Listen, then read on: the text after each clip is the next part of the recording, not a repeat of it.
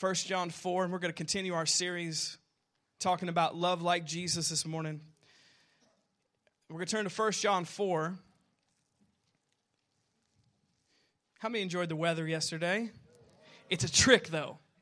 You know it's a trick. Southern Indiana is, is mean like that. It just tricks you. 70 degrees and it's going to jump back down to freezing cold weather.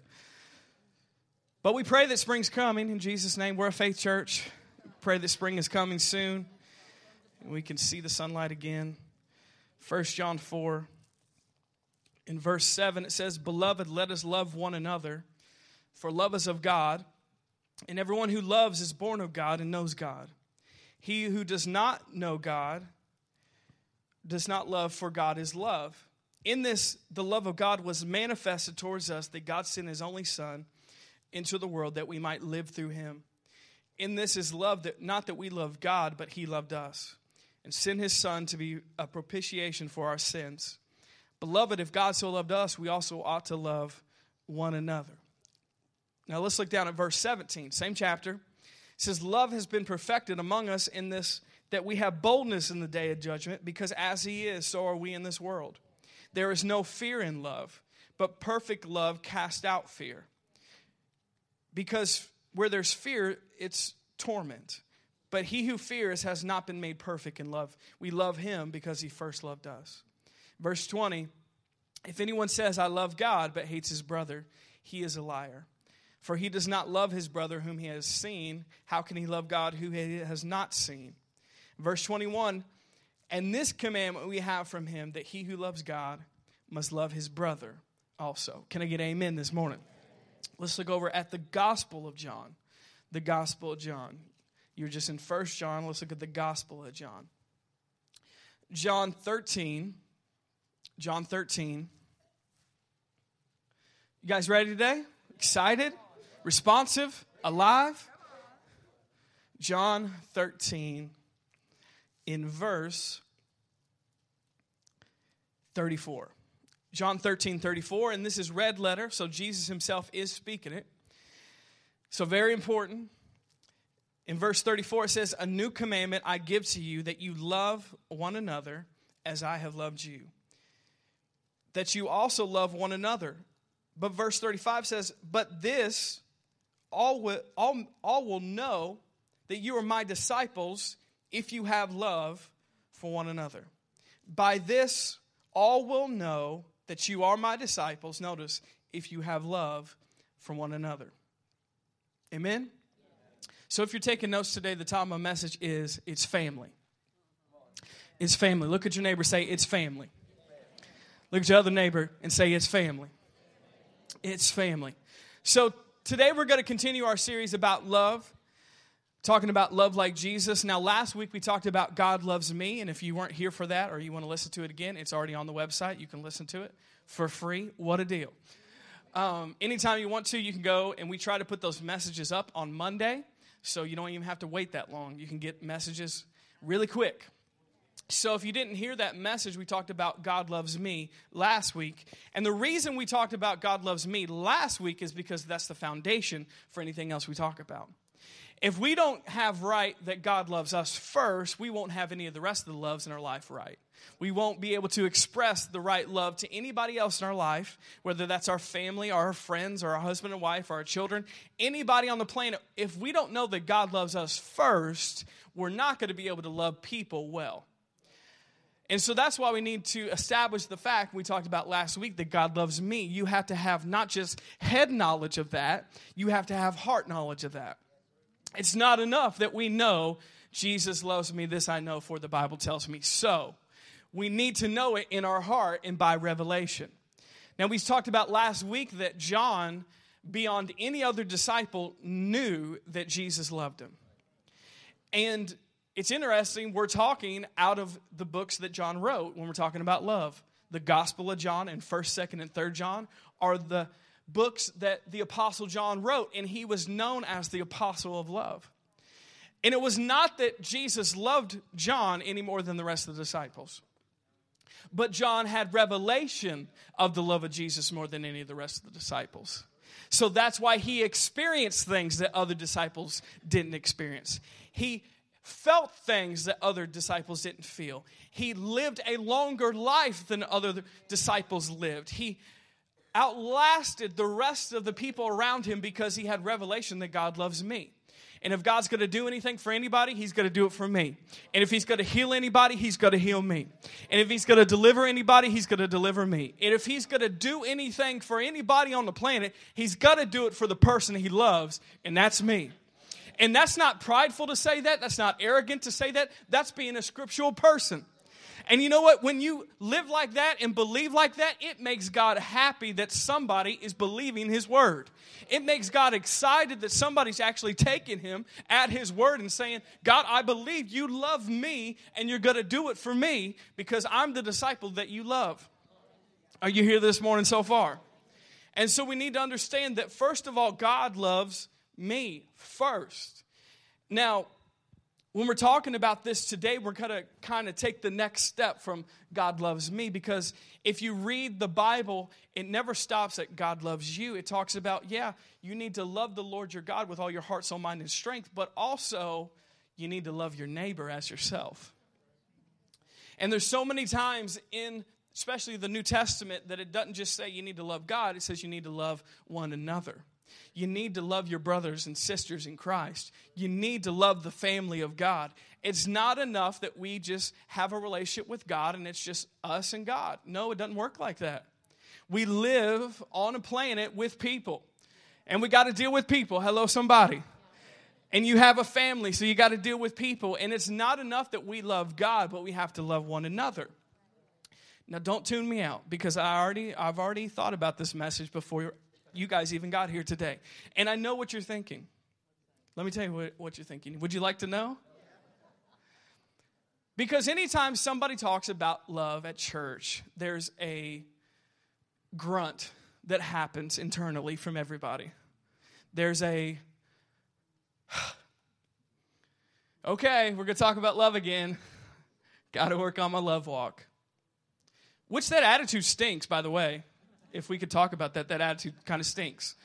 Um, and if we go into messages thinking, great, I got to work on my love walk, then you're not going to get anything about what we say today. Even if it's the scriptures, even if God is trying to move in your life, when we come to messages, especially about love, people have a bad attitude. And I'm talking to Christians, not non Christians.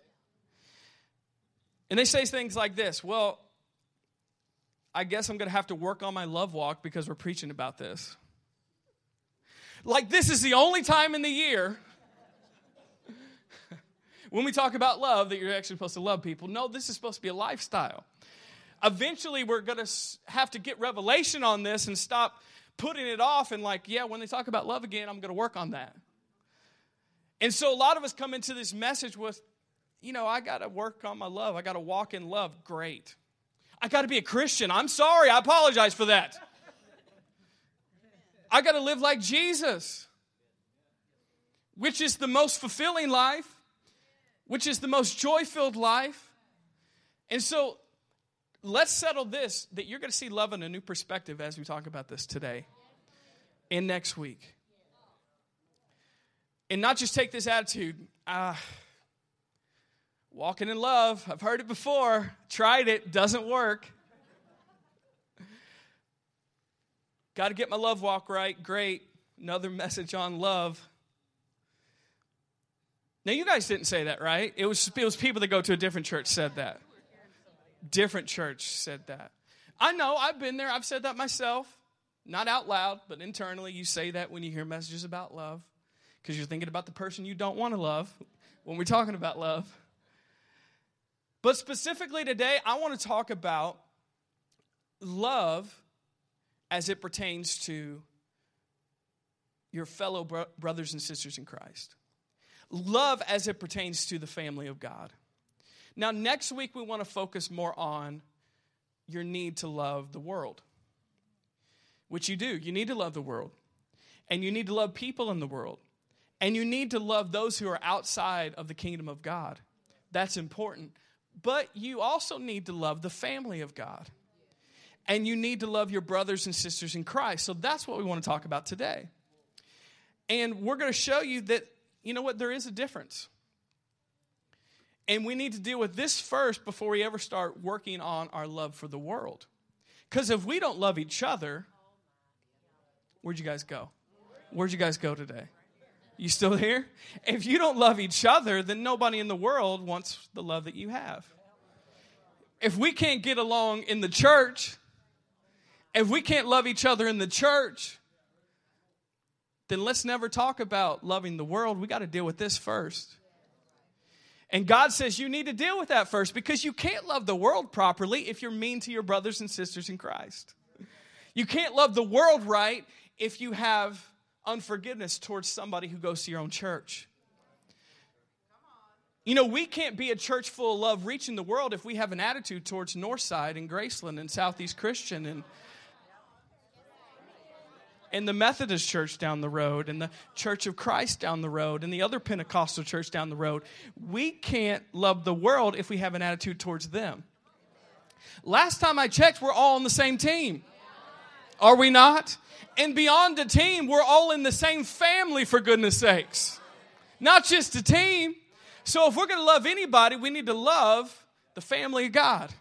And that doesn't just mean church on the rock, that means the entire family of God in New Albany, in Indiana, in the United States, and around the world. We need to love the family of God. Just because they're different than us doesn't mean they're wrong. And it doesn't mean we're right. And so that's what we want to talk about today. I can tell you're really excited about it. You're really pumped up about it. Because we need to deal with our love towards each other first before we go into I'm going to reach the world and I'm going to touch this person and I'm going to No, you need to love the family of God first. And then let God work on your love for the world. And we're going to talk about that next week, okay? You still here? So, let's turn over to First John again. First John 4.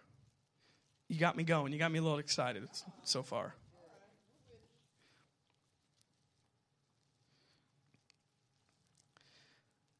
So I want to teach you about a couple things real quick before we go any further when it has to do with love. Now, last week we talked about that there is different kinds of love in the Bible.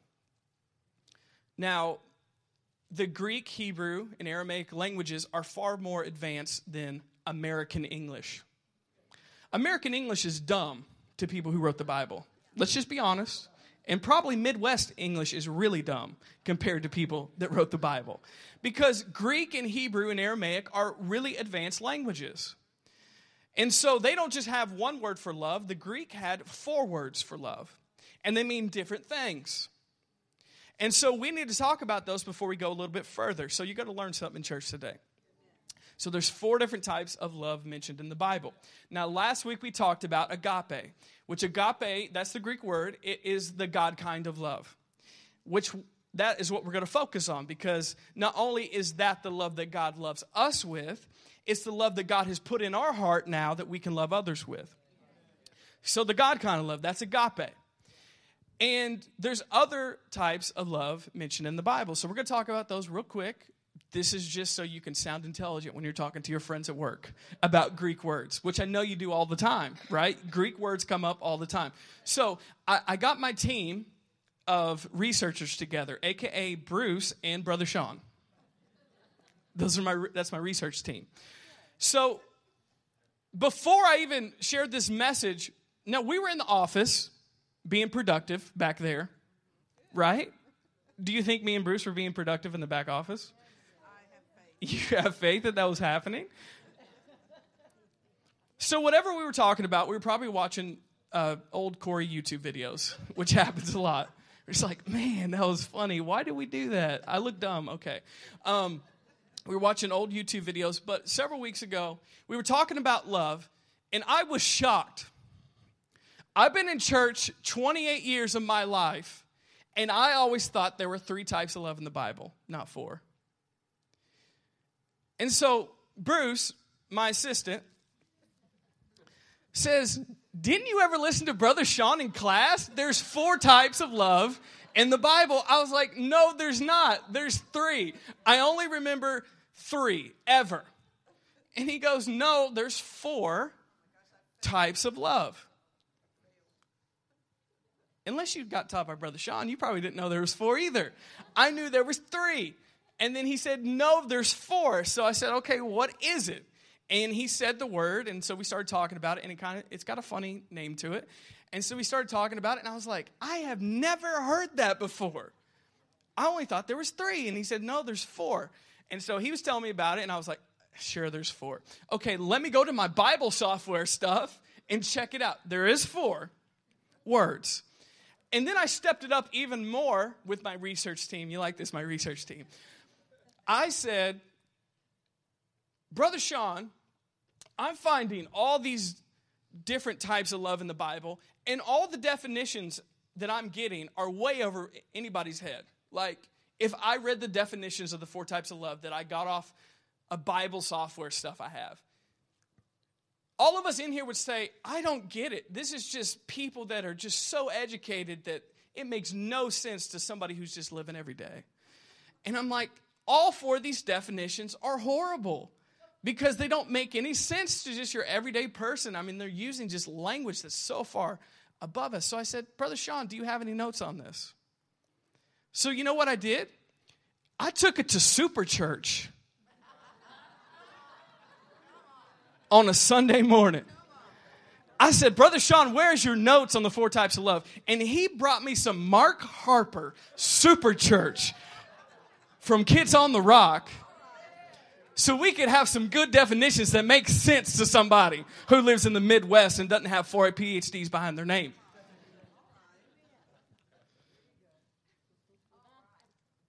So your pastor is so smart, he's going to use Super Church this morning. Because it makes sense. It works. It works for him. I didn't remember it. I only thought there was three. Okay, so there's four types of love. Now, the first is agape. Everybody say agape. It's the God kind of love. It's unconditional, it's unearned. Now, the next type of love is called phileo. Phileo. Now, that is where they get the word Philadelphia from, because it's talking about a friendship or a brotherly love. That's why Philadelphia is known as a city of brotherly love because it comes from the word phileo, which is a friendship or a brotherly love towards one another. It's not bad, it's just a friendship. Now, here's the one that I didn't know existed. It's called storge. That is the title of the third one. And that word is more of a more intimate term used for the affection you have towards your family. So it's kind of taken a step beyond just a friendship, brotherly love, your best friends, to this is the way you feel about your actual family.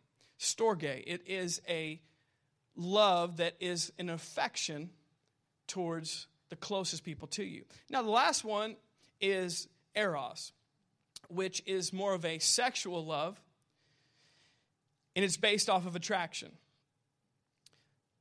So, there is four types of love mentioned in the Bible. Now we know that even in 2016 that these four loves are alive and well. Because people know little about agape love, that's why we're talking about it. And there's a lot of people who know about phileo, which is a friendship, brotherly love. There's a lot of people who know about storge, which is a just your affection towards like your family, people close to you, your children. But then there's eros, which is an attraction to the opposite sex that is based off of sexual things and based off of attraction. So, with these other loves, they all change. They all can be different. They all can be moved. In all the ones we listed here, these kinds of loves can turn into hate real quick because they're not the God kind of love. And we know, especially with Eros, which that's an attraction to somebody of the opposite sex, sexual love, an attraction love. If you don't think that person is attractive anymore, then you fell out of love. because it's strictly based off emotions and your attraction to somebody else. And we all know situations like that. How can somebody be madly in love with somebody one day and want to hate them and hate them and want to kill them the next day? How does that happen? Because it's all based off your emotions and your feelings and your hormones and whatever you feel that day. That's what these other loves are based off of. So there's agape, there's phileo, there's storge, and there's eros. But we want to talk about agape again because that is the God kind of love, and that is the highest kind of love. And that is the love that God has towards us. Now let's jump back to John 13. You still here? It's all right if I teach a little bit on a Sunday morning. John 13.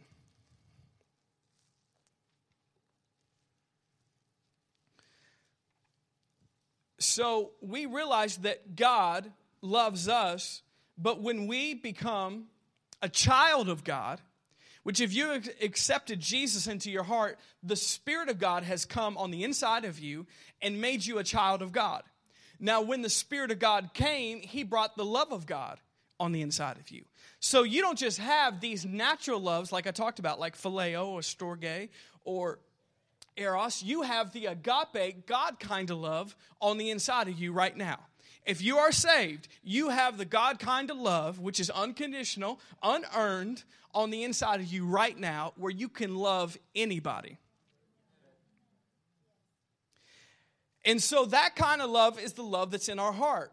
And we see here, I want to talk specifically about the love you have for fellow believers, the family of God.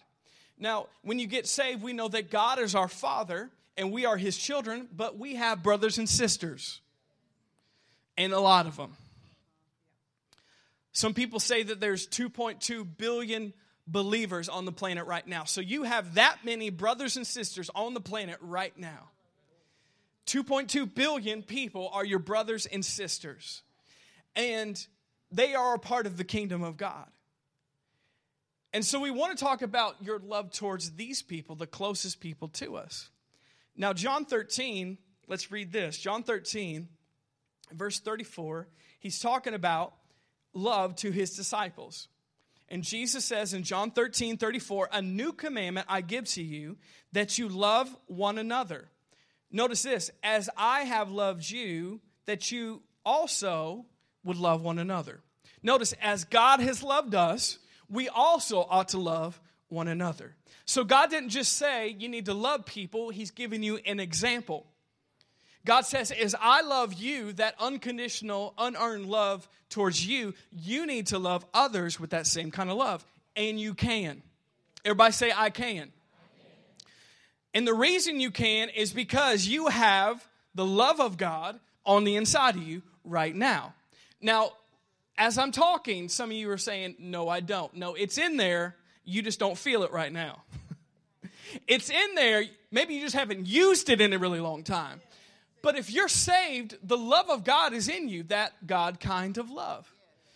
In John 13 35, he goes on and says, By this, notice, all will know that you are my disciples if you have love for one another. This is a really powerful verse. I don't know if you just heard what I just said. The only reason that the world outside of here will know that we are followers of Jesus is our love for each other. So he's saying they won't know you're my disciples if you shop at a Christian bookstore. They won't know you're my disciples if you have a corny bumper sticker on the back of your vehicle. They won't know you're my disciples even if you just go to church. In the world, they'll only know you're my disciples if you have love for one another. And notice he doesn't even say love for me, love for one another, because they can't see your love for God, they only can see your love for one another. Are you here this morning? And that's how God has set it up that we can't just say we love God and then we treat each other poorly because they go together. You can't separate one from another. And the clearest reflection of your love for God is your love for others. The clearest reflection of your love for God is your love for others. If you treat people mean and harsh and unkind and you're unforgiving and you don't walk in love with others, you are a liar. That's what the Bible says. If you say you love God after that. Because he says you can't be right with me and wrong with each other. It doesn't work like that. You can't say you love me and then you don't love each other. No, it goes together. If you're right with God, you'll be right with one another. If you know you've been forgiven by God, you'll forgive one another. If you know that God loves you and you love Him, you'll love one another. Are you here this morning? And so we can't separate the two. A lot of times we want to separate the two. But let's all be honest in here. It's easy to love God back, He loves us perfectly. We have a God who's given us everything, who loves us unconditionally, unearned, perfectly, has given us everything in our life right now, but in eternal life, God has given us all these things. So it's really easy to love God. It's people. That's where the issue is. Because people aren't God. I don't know if you realize that. They're not perfect. They're not always nice. They're not always kind. They're not God. And you shouldn't expect them to be. And so we can't just say, I got it. Me and God, I love you, you love me, we're a happy family. Me and God, we love each other. God says through the Apostle John, No, if you really love me and I love you, you're going to love one another. You're going to love your brothers and sisters in Christ. You're going to love the family of God because they go together. You hear this morning? I knew you guys would be excited about this message. I just felt this ahead of time. I was like, when I talk about love, I know I'm literally going to be shouted down where I have to just walk out the door because it's so loud in here. I knew it ahead of time. I just felt that in my spirit because you love me, right? That's why you're shouting me down. So, the greatest way that people will know that we belong to God is not that we go to church, is not that we read our Bible, is not that we listen to Christian radio. And why would you? Every time I say that, there's many of you that get offended at that comment, but it's still true. It's still true. And I would say that I know a couple things about music, and you need help if you listen to Christian radio. Okay. All right. That's why we don't play that here. Okay. All right. All right. Sorry. I'm going to get back. I love you. You love me, right? We love each other. Even though you listen to that, I still love you with the love of God. I think you need deliverance, but I love you with the love of God. So, the greatest way people will know we belong to God is not our love for God, our love for each other. Jesus said the two greatest commandments is love for God, but also love for one another.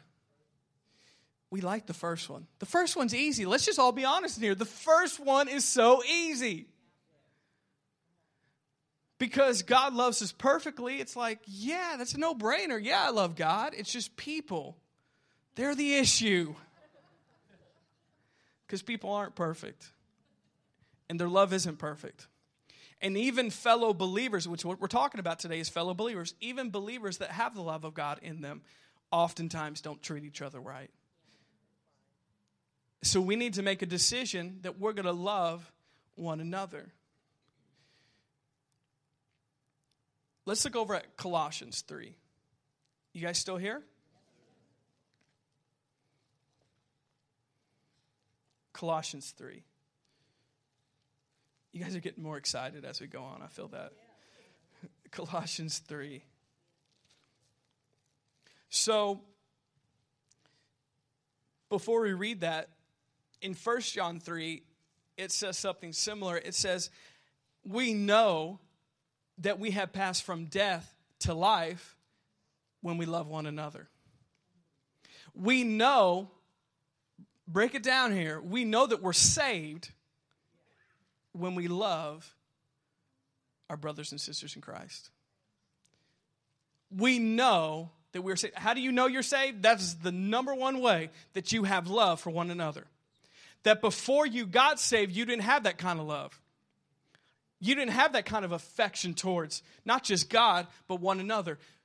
And when you get saved, There is a supernatural love that comes on the inside of you that you love other people that follow God. Because the love of God has been shed abroad in your heart. And it says that is how we know. Notice how we got saved. How we pass from death to life is when we love one another. That's how you know.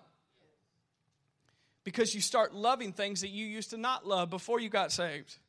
You start loving the church. You start loving your fellow brothers and sisters in Christ. You start loving the Word of God. You start loving the Spirit of God. You start loving worship. You start loving being around the family of God. Why? Because you pass from death to life. And when you get saved, God doesn't just give you a, a new start, He gives you new nature. He gives you a new uh, desires. He gives you new love that is different from when you were an unbeliever. So not only does he change you and make you a new person, he gives you new desires and a new nature that you didn't have before. You didn't care about church before. You didn't care about the Bible before. You didn't care about fellow brothers and sisters in Christ before. But you do now. Why? Because the love of God has been put in your heart. And it says, We know we pass from death to life when we love one another. That's the main way we know that we have been saved is the love we have for each other. Before we read Colossians 3, we need to um, mention this before we go any further that a lot of times in our lives, it's easier to love outsiders than insiders. All of you know in here, and I'm not saying you do it on purpose, but if anybody's going to get treated wrongly in your life, it's usually your family and your friends. Are you here this morning? Here's the reasoning behind that you're trying to impress people that are out there. So you're on your best behavior.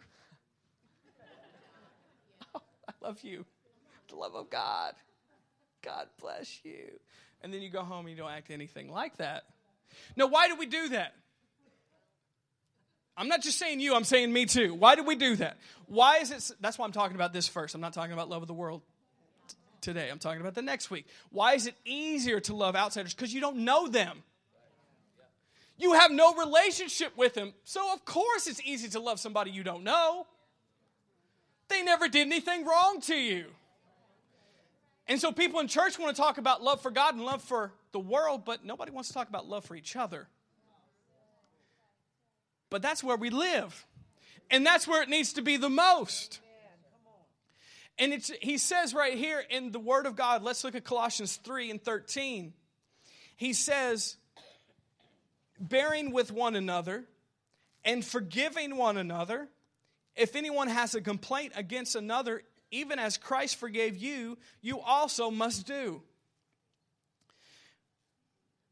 And so we realize that a lot of times if we're honest here, the people we treat the worst are our family and friends.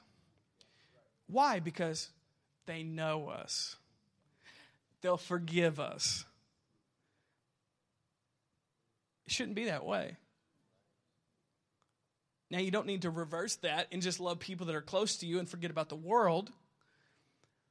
But I'm making a point here because we need to love one another we need to love the family of God.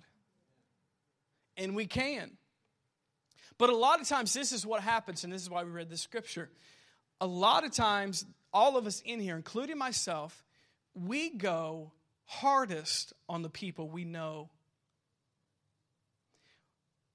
We judge the people closest to us harshly in the family of God. Why? Because they know better.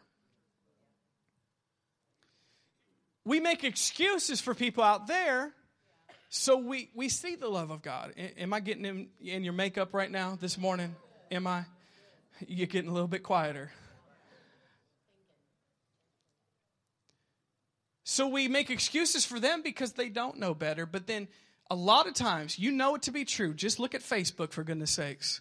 The harshest comments are from other believers, not people in the world.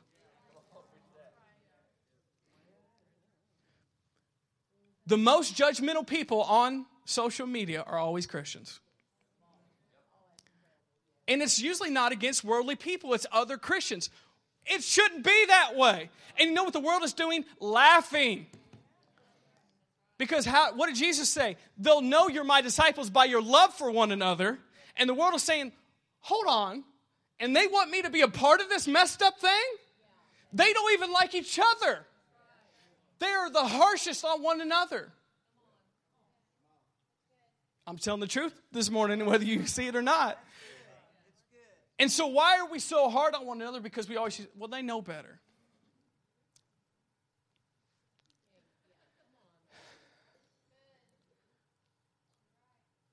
You've known better. Oh, oh, oh, well, don't say that. Yeah, but this person knows better, so I need to tell him how it is. You've known better, and you didn't do it. So, how would you want somebody to treat you in that situation?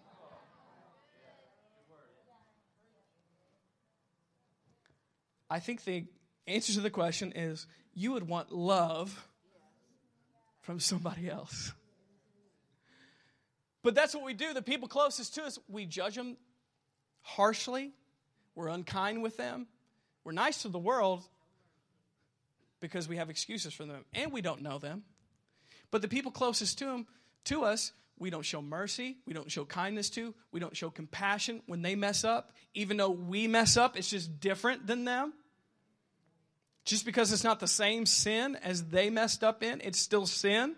So, how would you want to be treated? And the world is laughing the whole time, saying, You guys are telling me I need to be a part of this, this will change my life. It's a joke.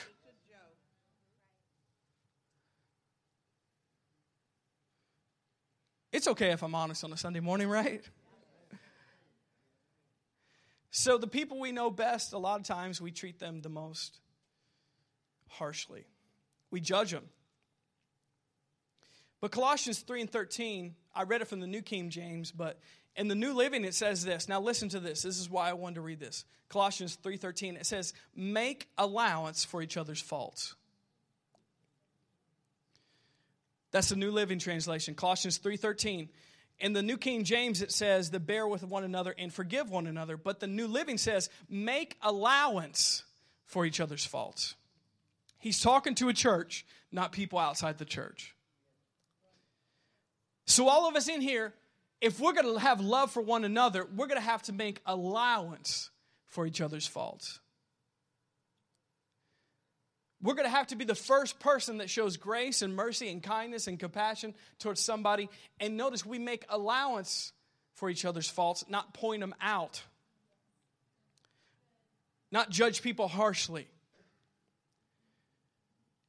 That's how we love one another. How do you love one another practically? In a church setting, you make allowance for each other's faults.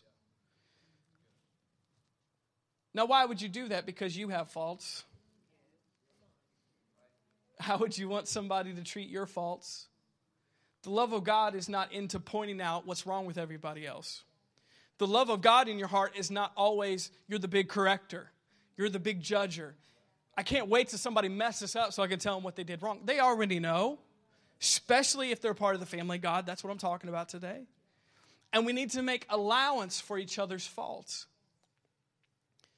because that's what the love of God will do make allowance for each other's faults because that is what God has done for us. God didn't say, All right, you messed up, it's over, forget it. Church people do that all the time. Yeah, I knew you guys would just shout, shout me down on that one. Let's be honest here. When you mess up, God never says, All right, you're done, forget it. Does He? But a lot of times that we do that with fellow believers. If they mess up one time, all right, you're out of the church, dude. Bye. You messed up. Can we talk this way on Sunday morning? We got to make allowance for each other's faults. Now, I know if something is life threatening, you need to say something to somebody. But a lot of times, the stuff that we're talking about, we're nitpicking one another.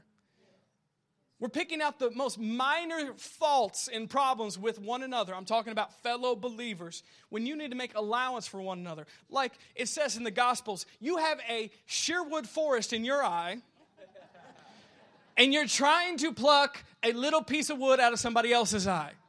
You have Hoosier National Forestry in your eyeball, and you're trying to talk to somebody about a little piece of wood.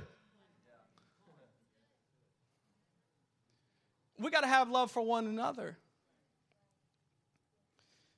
especially in our homes, especially in the house of God, because that's the family of God. If anybody's going to have your back, it should be the family of God. It should be your brothers and sisters in Christ. They shouldn't be the first person who turns on you when something happens in your life. They should be the first person to come try to restore you and heal you and get behind you. I don't care what you did. They should be the first person who comes to your defense because you're making allowance for each other's faults because the love of God's in you. And notice when the world sees that, then they'll want it. But if we're going to keep roasting up each other on social media, Christian to Christian,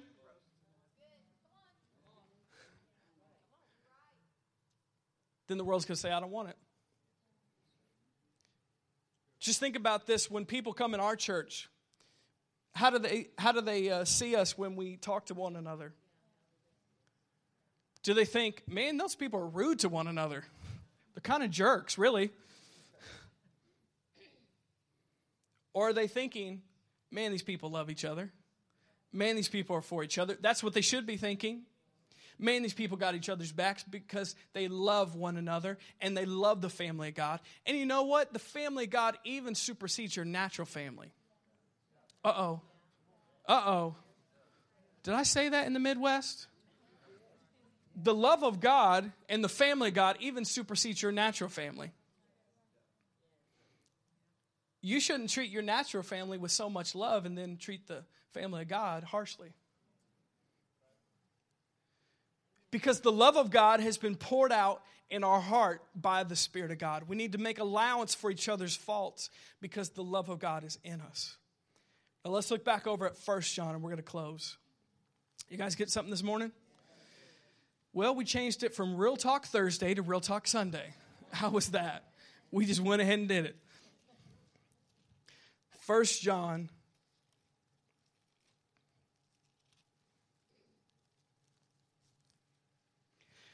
And you know, when I preach messages like this, why do a lot of us feel uncomfortable in here?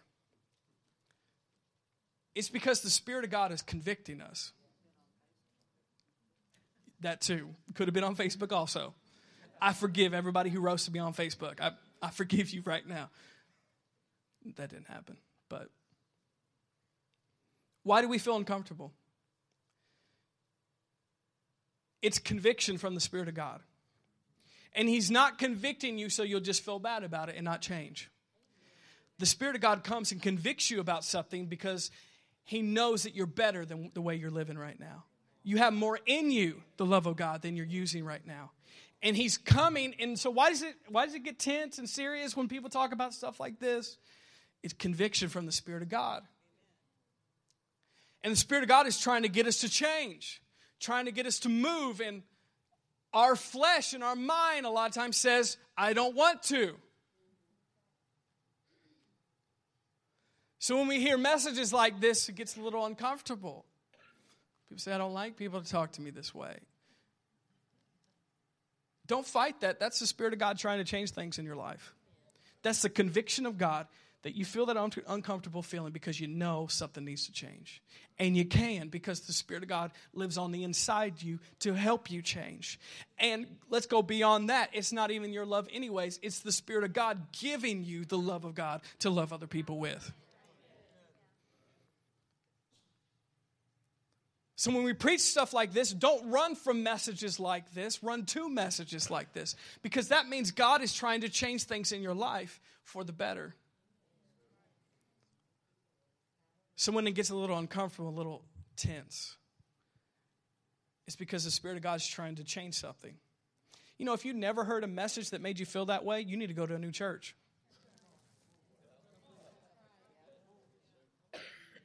Come on, let's give us a give everybody give a hoss ear for a second. Get your ear like this and open it up. If you never hear a message that makes you feel a little bit uncomfortable, you need to go to a new church. Because the Spirit of God is always going to be challenging you because He knows that there's so much in you. God knows that.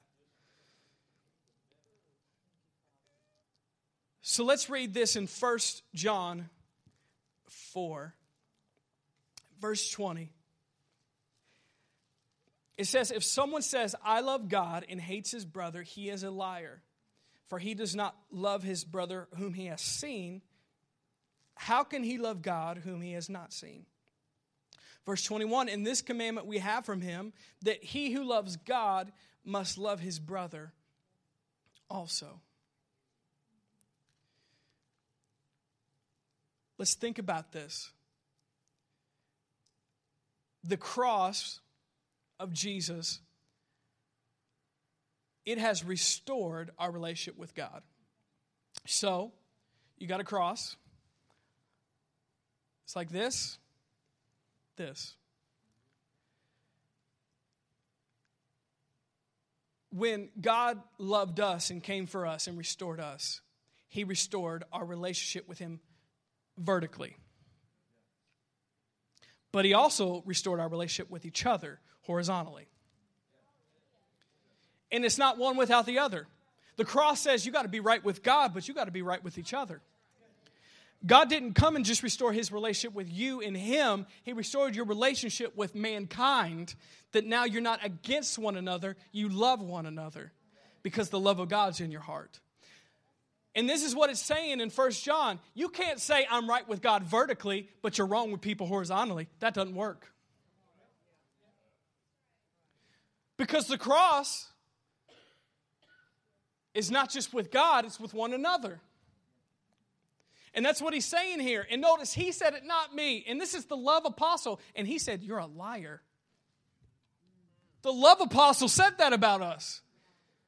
But he's trying to be honest and tell us the truth. We can't say we love God, whom we haven't seen, when we don't love our pe- people around us, our, the family God that we see every day. We're being dishonest with ourselves. We're deceiving ourselves because when God makes you right vertically, the horizontal relationships will get in line. When you love God with all your heart, you'll love others too. It goes together. And that's the question I want to throw out to you. You can't keep saying that you're right with God, but you're not right with others. It's not true.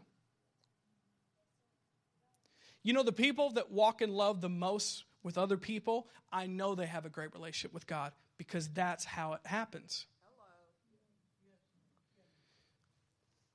When men, men and women of God don't walk in love with one another,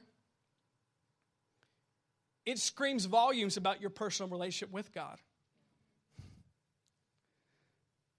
The people that walk in love the most are the people that have experienced the love of God the most. And so we got to ask ourselves this question and get honest with us today. We can't keep saying, God, it's me and you. No, it's not just you and God. It's the family of God. And if we're right with God vertically, we'll be right horizontally with these relationships. If we love God, we'll love others. If we know that God has forgiven us, guess what? We'll forgive others. If we're right with heaven, we'll be right with people that are on the earth. It goes together. And the apostle John says, and this is the commandment we have from him that he who loves God must love his brother also. I don't know about you, but I want to be the most loving to the people closest to me, not just outsiders. Can we make that commitment? If I'm going to treat anybody with the love of God, it should be people in the house of God. If I'm going to walk in love with anybody, it should be people that are in the family of God. If I'm going to uh, treat somebody with kindness and forgiveness and treat them the right way, let's just not keep talking about the world. Let's talk about people that are our brothers and sisters in the family of God because they'll know we're his disciples by our love for one another. The clearest reflection of our love for God is our love for others. before we read this last verse, I want to tell you a story that Brother Hagin told. Brother Hagin told this story about the love of God, and he said that he went to a church and he was preaching about the love of God. And he says, if you hate your fellow brother and sister in Christ, the Bible says, in the eyes of heaven, you're a murderer. It's the same to God. And he was saying also, quoting from the Gospels, he was talking about if you say you hate your brother and sister in Christ, not the world, that the love of God's not in you, so that means you're not saved. So he had the pastor's wife come to him at dinner that night and say, I hate my mother in law. No, I don't. I don't. It's not me. Somebody else. It was a woman, it wasn't me. So this pastor's wife said to Brother Hagin, pastor's wife said to Brother Hagin, I hate my mother in law. So I guess I'm not saved. How can that be? And the mother in law was saved too, but there was a little tension there. Hello, somebody. Can't have two hens in the roost, right? Isn't that what they say? No, that's not what they say. Two cooks in the kitchen. One in the bush is. Okay. Let's just forget all those sayings that I tried to say. Two birds, one stone. Two queens in the hive. There we go. That's close enough. All right. I'll stop trying to make up stuff when I'm up here. Okay, I should have thought that out ahead of time. But that worked. Two queens in the hive. That's good. A little too much buzzing going on. Okay, a little too much buzzing between each other. So, anyways, pastor's wife said, I hate, not I dislike, I hate my mother in law. And she was concerned because she was like, that means I'm not saved. So, Brother Hagin was talking to her and he said, You don't hate your mother in law. And she goes, No. Little buzzing going on here. I hate my mother in law. Brother Hagin says, No, you don't. Because if you're saved, the love of God is already in you. And he said this He said, Every time you say you hate your mother in law, check on the inside. And you know when you say that, there's something that's bugging you on the inside. And so he told her, Say it again. She said, I hate my mother in law. And he goes, What happened? She said, Well, every time I say that, something inside, which that's the Spirit of God, was bugging me. Didn't feel right about it. She felt like she meant it, but what was that? That was the love of God. He said, It's not that you hate your mother in law. You don't hate her because you have the love of God. You just haven't chosen to yield to the love of God that's already in you. It's the same thing in here. You guys don't hate anybody because the love of God's in you. You think you do. But when you say you hate somebody, not just in the world, but in the church, you say, Well, I don't love that person. I don't like that person. I'm not going to forgive that person. Even in the house of God, you know on the inside there's something bugging you. Now, what is that? It is the love of God reaching out to you. Because the love of God knows, no, that's not right. You don't hate anybody because the love of God has been shed abroad in your heart. Now, your mind might say something different, but listen to your heart. And all of us need to think about that next time you say something like that. Don't yield to hate, yield to the love of God that's in your heart. And Brother Hagin said, the more you yield to the love of God that's already in you, the more you'll feel it the more your mind will be renewed to it. And eventually, you'll really start loving your mother in law.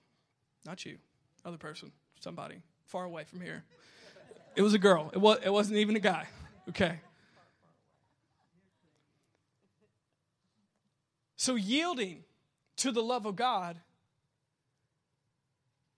makes the love of God come alive in your heart in a new way.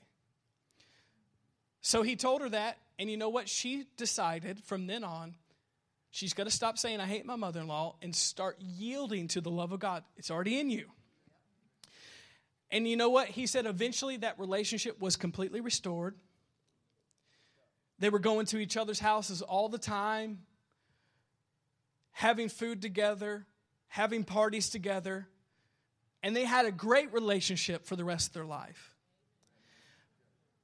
But notice what he said you got to start yielding to the love of God that's in you before you feel like it. And eventually your feelings will catch up to it. And that's what she did. And you know what? Eventually, she really started feeling like she loved her mother in law. Now, when she first said that, she didn't feel anything. She felt hate. But you know what? The love of God is more powerful than hate. The love of God is more powerful than your unforgiveness. The love of God is more powerful than you just disliking somebody in the house of God or the family of God. The love of God, if you yield to it, notice it's not just going to be something you yield to in your heart, but eventually you're going to, it's going to come out in your feelings and in your mind, and it's going to change, and you're really going to start loving them like the way that God has told us to love one another.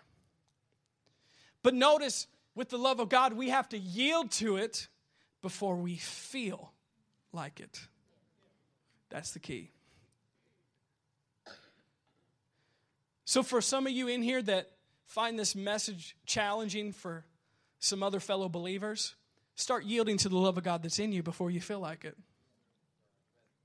Start yielding to that love that God has given you right now before you feel like it, because eventually, if you keep yielding to it, the feelings will come. Your thinking will change and you'll love one another like God has told you to. And notice, it won't just bring healing to that situation, it will bring healing to your life. And we all know in here, there is no way on earth you can be full of hate and bitterness and unforgiveness and live a healthy life. So realize when you love others, it's not just for that other person, you're bringing healing and restoration and love on yourself. Because the love of God brings that kind of healing and restoration to us. I'm going to read the message translation of this. Did you guys get something today? 1 John 3 in verse 17. Now listen, this is the message. God is love. When we take up permanent resident in a life of love, we live in God and God lives in us. This way, love has the run of the house, becomes a home and mature in us, so that we're free of any judgment on that day. Our standing in the world is identical with Christ. There is no room in love for fear. Well formed love banishes fear. Since fear is crippling, a fearful life, fear of death, fear of judgment, is not really yet fully formed in love. We, though, are going to love and be loved. First, we were loved, now we love. He loved us first. Now, listen to this in verse 20 message. If anyone boasts, I love God, and goes right on hating his brother or his sister, thinking nothing of it, he is a liar. If he won't love the person he can see, how can he love the God he cannot see? It says the command we have from Christ is blunt. Loving God includes loving people. You got to love them both. This whole message is a message not so much for outsiders, but those of you who are on the inside. This message was on my heart to deal with us before we deal with people that are outside of God. And sometimes we have to have messages like this to deal with our own house, deal with our own family. It's like a family talk. We got to deal with our own family issues before we try to help somebody else. So my heart is like never before that this church would be a church of love, be a church that's forgiving, be a church that's gracious with one another, fellow brothers and sisters, not harsh. That we would be a church that makes allowance for each other's faults because we love one another. And they will be known in this community, yeah, you know what? That church loves God, but they love one another like no other church I've seen. Because the love of God is in us. And you know what? When that happens, like we're going to talk about next week, the world will see that and say, well, you know what? I know that they're really disciples. I know that that church is, is real Christians.